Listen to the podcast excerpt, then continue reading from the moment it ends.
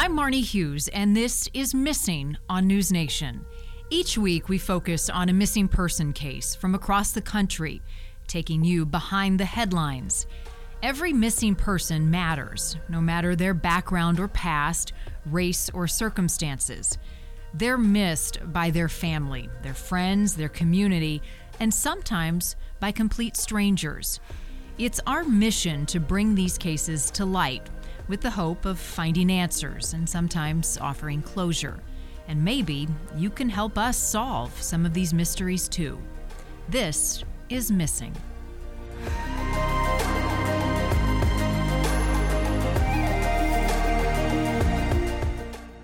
June 4th, 2010, seven year old Kyron Horman left for school with his stepmom, Terri Horman, excited to show off his second grade science project on tree frogs at Skyline School in Northwest Portland. They went to school in his dad's truck that day. Terri didn't normally drive the truck, but she told police she'd needed to bring Kyron's science project home. Terri snapped a picture of Kyron with the project, posting it on Facebook that afternoon. But when it was time to pick Kyron up from the bus, she said he wasn't there. Kyron is not seen getting off the bus when Terri walks down to the bus at about 3:30. Kyron's family called the school. Police and the FBI set up staging and search locations around the school and at Kyron's dad, Kaine, and Terri's house. For nine days, police called the search a missing persons case. But on the 10th day, they changed the scope to a criminal investigation. Would you have to find Kyron before you would make an arrest? No. Here's what they knew about June 4th, that day Kyron went missing. Kyron went to school with Terri and his 18 month old stepsister. Terri said after Kyron showed her his project, he went back to the classroom. But witnesses said they saw Terri and Kyron leaving the school that morning. She and he were seen out in front of the school by one of Kyron's friends and grandma and sister, and as well as his bus driver. And they were walking out the school down to the main road, which was where the truck was parked. Kyron's teacher had been told he had a doctor's appointment that day, so when he went missing from class, no one questioned his absence. Terri told police she drove around town, stopping at two grocery stores to get medicine for her infant daughter, who wasn't feeling well. Then she said she spent time driving around to settle her down. Police investigating the case found that her phone had pinged around Highway 30, an area known in Oregon as a road less traveled. He was missing for six hours before they even knew he was missing because they thought he had a doctor's appointment, etc. So six hours is a long time when a seven year old child is missing. It's been 13 years with no suspects or persons of interest named or charged. But there have been many twists and turns in this case from the very beginning. During their investigation, police discovered that several months before Kyron vanished, Terri allegedly tried to hire a landscaper to kill her husband, Kaine. When police heard that story, they notified Kaine. Kaine left his home with their little girl and filed for divorce. But Terri, in an interview with People magazine and ABC News seven years ago, said she was always an outsider. When the police started questioning questioning us, they took into account more what Kaine and Desiree were saying as opposed to what I was saying. And I spent my days with him. Terri spoke privately with police. They told her she failed two polygraph tests and although a judge and a lawyer for Terri have called her a suspect in court papers, she has never been named a suspect or a person of interest by police.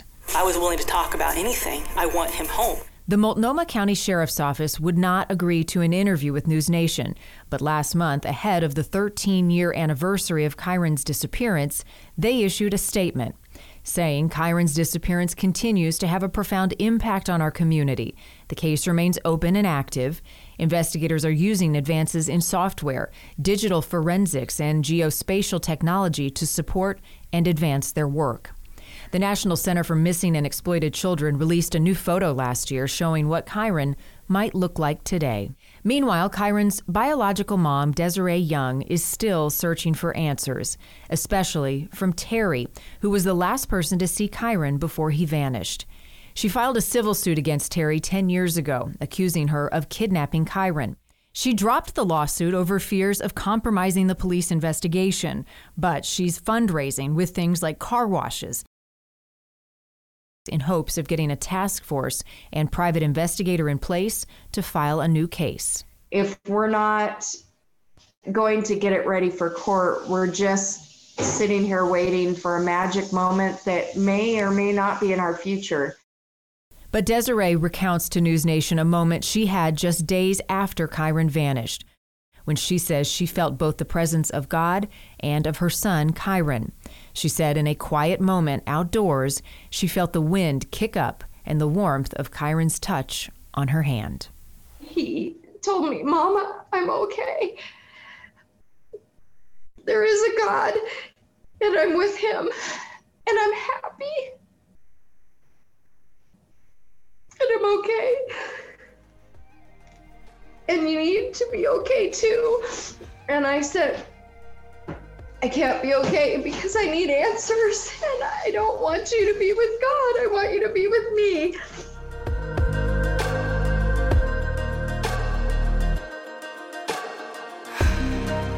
Now, it's your opportunity to get involved. During our After the Show, we share the extended interviews and your questions, all in an effort to bring the missing home.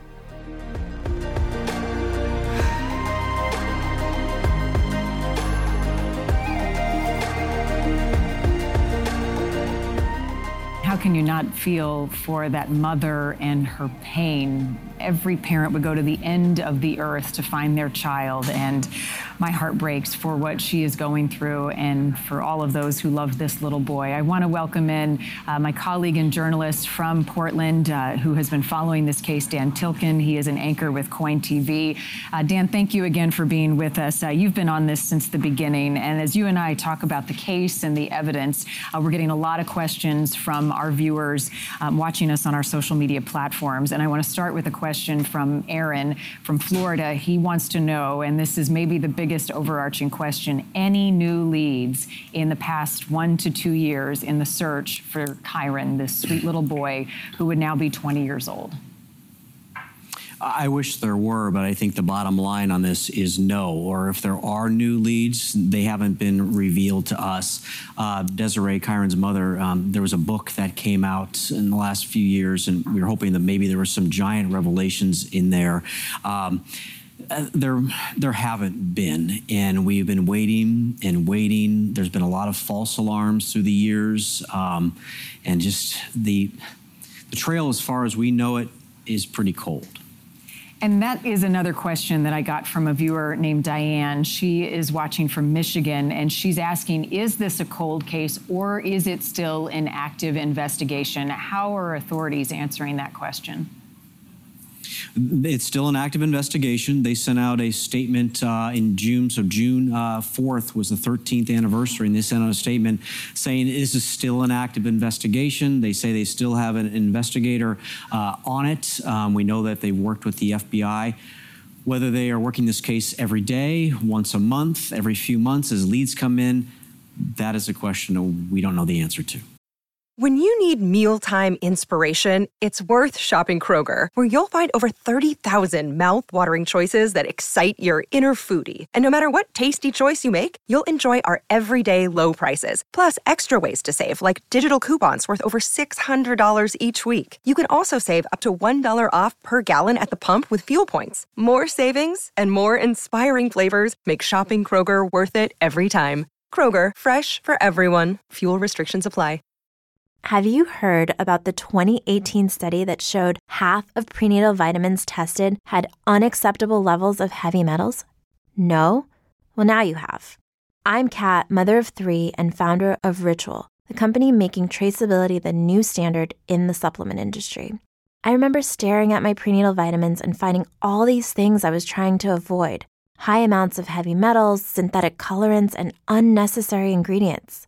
So, at four months pregnant, I quit my job and started Ritual because I believe that all women deserve to know what they're putting in their bodies and why. I'm so proud of our prenatal vitamin. The ingredients are 100% traceable, it's third party tested for microbes and heavy metals, and recently received the Purity Award from the Clean Label Project. You see, we trace like a mother because, let's be honest, no one cares quite like a mother. But don't just take my word for it. Trace for yourself with 25% off at ritual.com slash prenatal. Let's go back to the day in June, 13 years ago, when Kyron was last seen. He was allegedly dropped off at the school. What do we know about that day and any evidence that authorities have publicly released about the timeline of events? So we have the picture what you have shown of him in front of his science project. It was the June 4th was a Friday. Um, a lot of parents coming and going. It was a very busy school, dropping their kids off with their science projects. Not not a typical day. You've got a lot more activity there. You have to remember this school sits by itself on top of a hill outside of Portland. This is not in the city. Um, it's in the same county, but it's very, very rural. And there's a, one road in and one road out. So you've got lots of cars going, people coming and going, parents coming and going.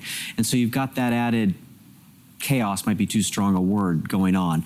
But uh, Terri brings him with the truck. They drop off his. Um, his science project. She takes a picture of him and then she leaves. Now, Desiree says that people saw him and her outside leaving going the other way. Um, that is something that was kind of a mystery in the timeline for a very long time, only filled in by Desiree, as far as I know. And it's not until 3.30 in the afternoon when they go down to the bus stop which is also a very rural area.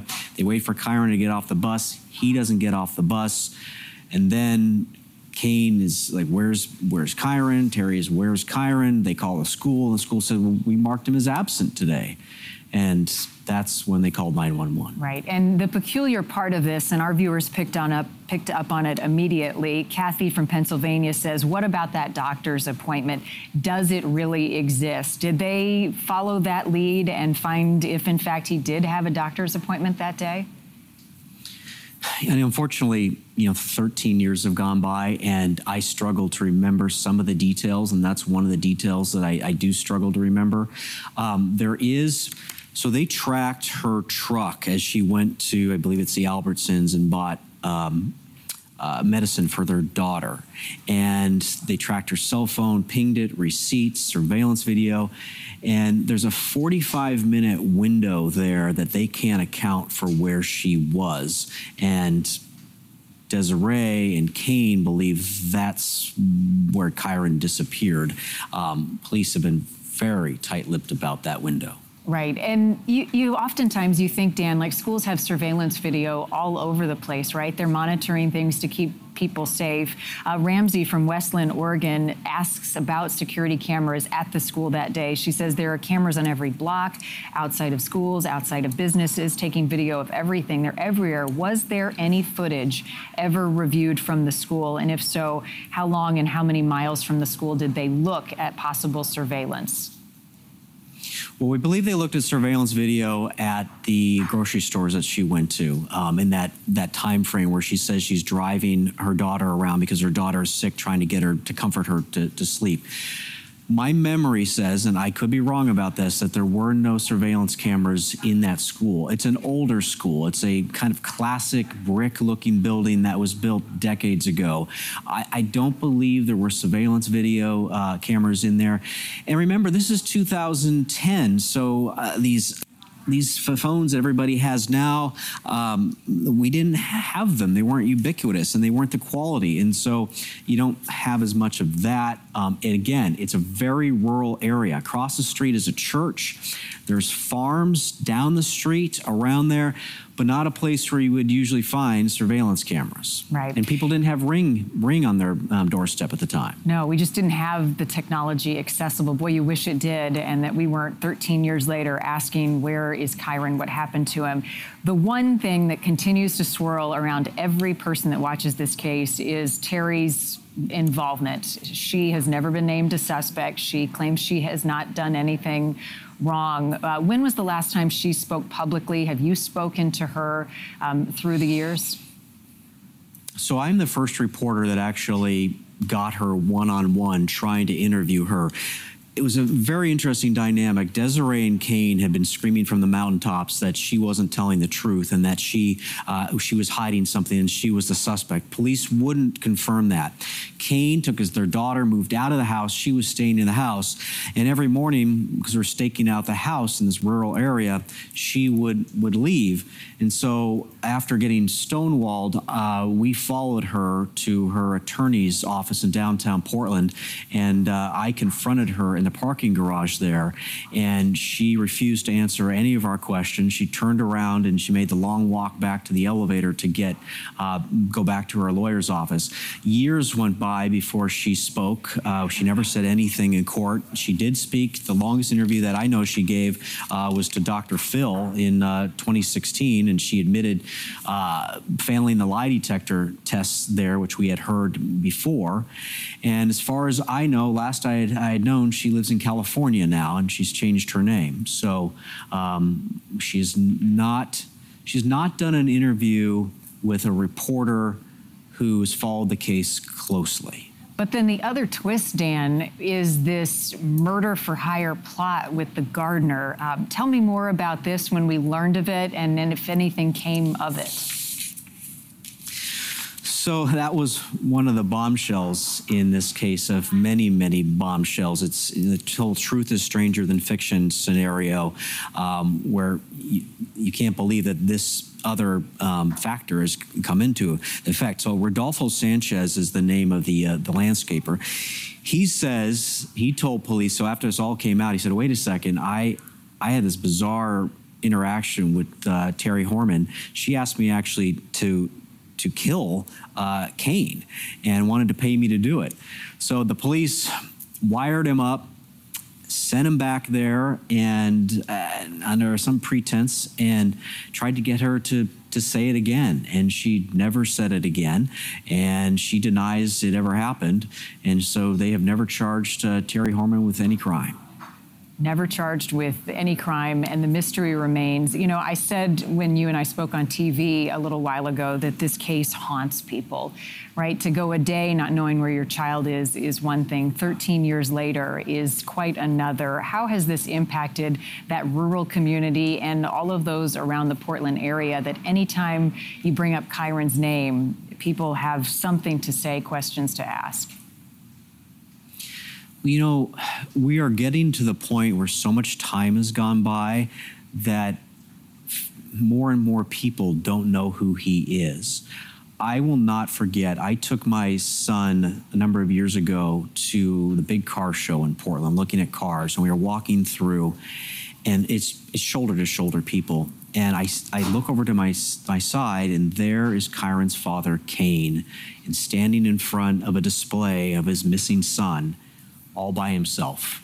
Nobody was talking to him, um, standing there, and it struck me that the man that we were all so wanting to interview at the time and couldn't talk to because of the investigation and and kept things close to his vest is now standing 10 feet from me and nobody wants to talk to him that is the that is the pain of what happens when time goes by and our society as everybody knows moves very very quickly and people's memories are short and it's a tough situation mm. yet all these years later we have an age progression photo of what Kyron may look like now. Did that come from the Multnomah Sheriff's Department? Did the FBI release it? Where did that photo come from? So they work with the um, the National Center for Missing and Exploited Children, who have that technology, and they do this with a lot of cases, and they um, are able to to we think do a pretty good idea of what they they might look like. One of the problems of this case is you start looking at every seven year old boy with glasses, and suddenly everyone thinks that's Kyron because you only have that still image in some family videos and out of context and in different clothing. And so we were chasing our, our uh, all those leads. Police are chasing all those leads. Um, it's you think you can you can identify somebody really easy until it actually becomes time for it to happen and um, people are not great witnesses as we often find out yeah uh, it was a number of days before this went from a missing person to a criminal investigation after Kyron's disappearance have the local law enforcement the investigators taken hits and criticism for their handling of the case then and, and now years later so, this was a question early on and throughout. I had sources suggesting to me that the sheriff's office was not qualified for this. I tried chasing that story. I could never get anybody to go on the record to say that publicly. And then, in a very interesting dynamic in all of this is that Kyron's stepfather, Tony, so Kyron's mother, Desiree, her husband, he is a police officer in Medford, where she, he and Desiree live, four hours south of Portland. He's a detective. And to my knowledge, he has never questioned the qualifications or the thoroughness of the Multnomah County Sheriff's Office investigating this. So that I think is the bottom line here. If he were questioning things publicly, and he certainly had plenty of time to do it, I think that would that would be a situation to to to look at. But he has never done that, and I think that is the bottom line. And what we're seeing on our screen now, Dan, is some of the searches. I have another question from Terry Reynolds, who is watching from Hillsboro, and they want to know if dogs had searched the property, what other resources they used to scan the area. Um, thinking back to, to that time, how many searches and how extensively did they look around the area for Kyron? So, this is the most extensive search in Oregon history. There were thousands, thousands of people looking, um, search and rescue crews from all over the region, um, from all over Oregon, all over the state of Washington. I believe other states too came in. They had many dogs and they did methodical grid patterns. People opened their doors to their houses, their basements, their barns. Um, all around the school are hay fields. And at the time, the hay was two and a half, three feet tall, and there were barns. And behind that are tall Doug firs. And we all thought, they'll find him in a barn. They'll find him hiding in in the, the in the, in the hay. And that didn't happen. And then day after day after day, they checked the quarries. They just went out and out and out and out. Then they ended up checking uh, marinas. They ended up checking sunken tires at marinas because the Columbia River, which carries a tremendous amount of water, very strong current, very wide river with lots of channels, is not that far, um, several miles from. Um, in a city, it'd be far, but in the country, it's not far. And so, uh, if somebody did something with Kyron, it's not. It's conceivable that they could quickly put him in the river, um, and then that current could take him somewhere. They searched for pre dug holes. They searched and searched and searched and searched and searched and have continued to search throughout the years. Right, and we'll continue to search until they find anything. Uh, my final question for you is you know, after all of these years, we heard from Desiree, and she feels as though there was a presence of Kyron even in the days after he disappeared. Um, is she holding out hope that he is still alive? How much and how out in the open is Desiree and Terri now in trying to keep the case in the public spotlight? Well, I'll talk about Terri first. Um, Terri, um, there's somebody on Facebook, on the, one of the Kyron Horman Facebook pages, claiming to be Terri, who is posting quite recently um, saying she didn't do it. We have not been able to verify if that is her, and that's one of the hard things about this this story is social media. Anybody can be anyone, but she has not given an interview, as far as I know, for quite a long time. Um, Desiree I hate to speak for her, but I do believe she holds out hope that Kyron is still alive. I know that every time I've interviewed her, she ends it with saying, Kyron, we haven't given up. We're still looking for you, and I love you. So I believe, I think that's how she probably still feels. I think any mother would. And you mentioned you had that interaction with Kaine. Did you speak to him that day or since?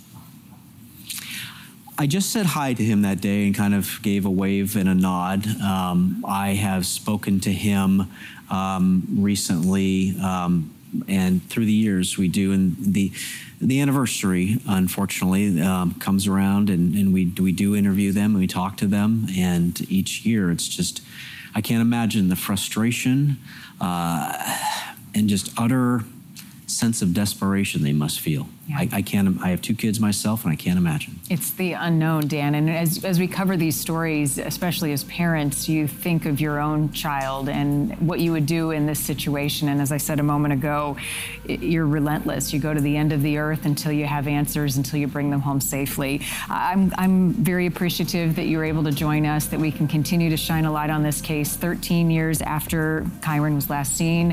Uh, I hope the next time we talk, uh, we have more answers. But thank you for your insight Thank you for your reporting. Uh, it's been a pleasure to talk to you.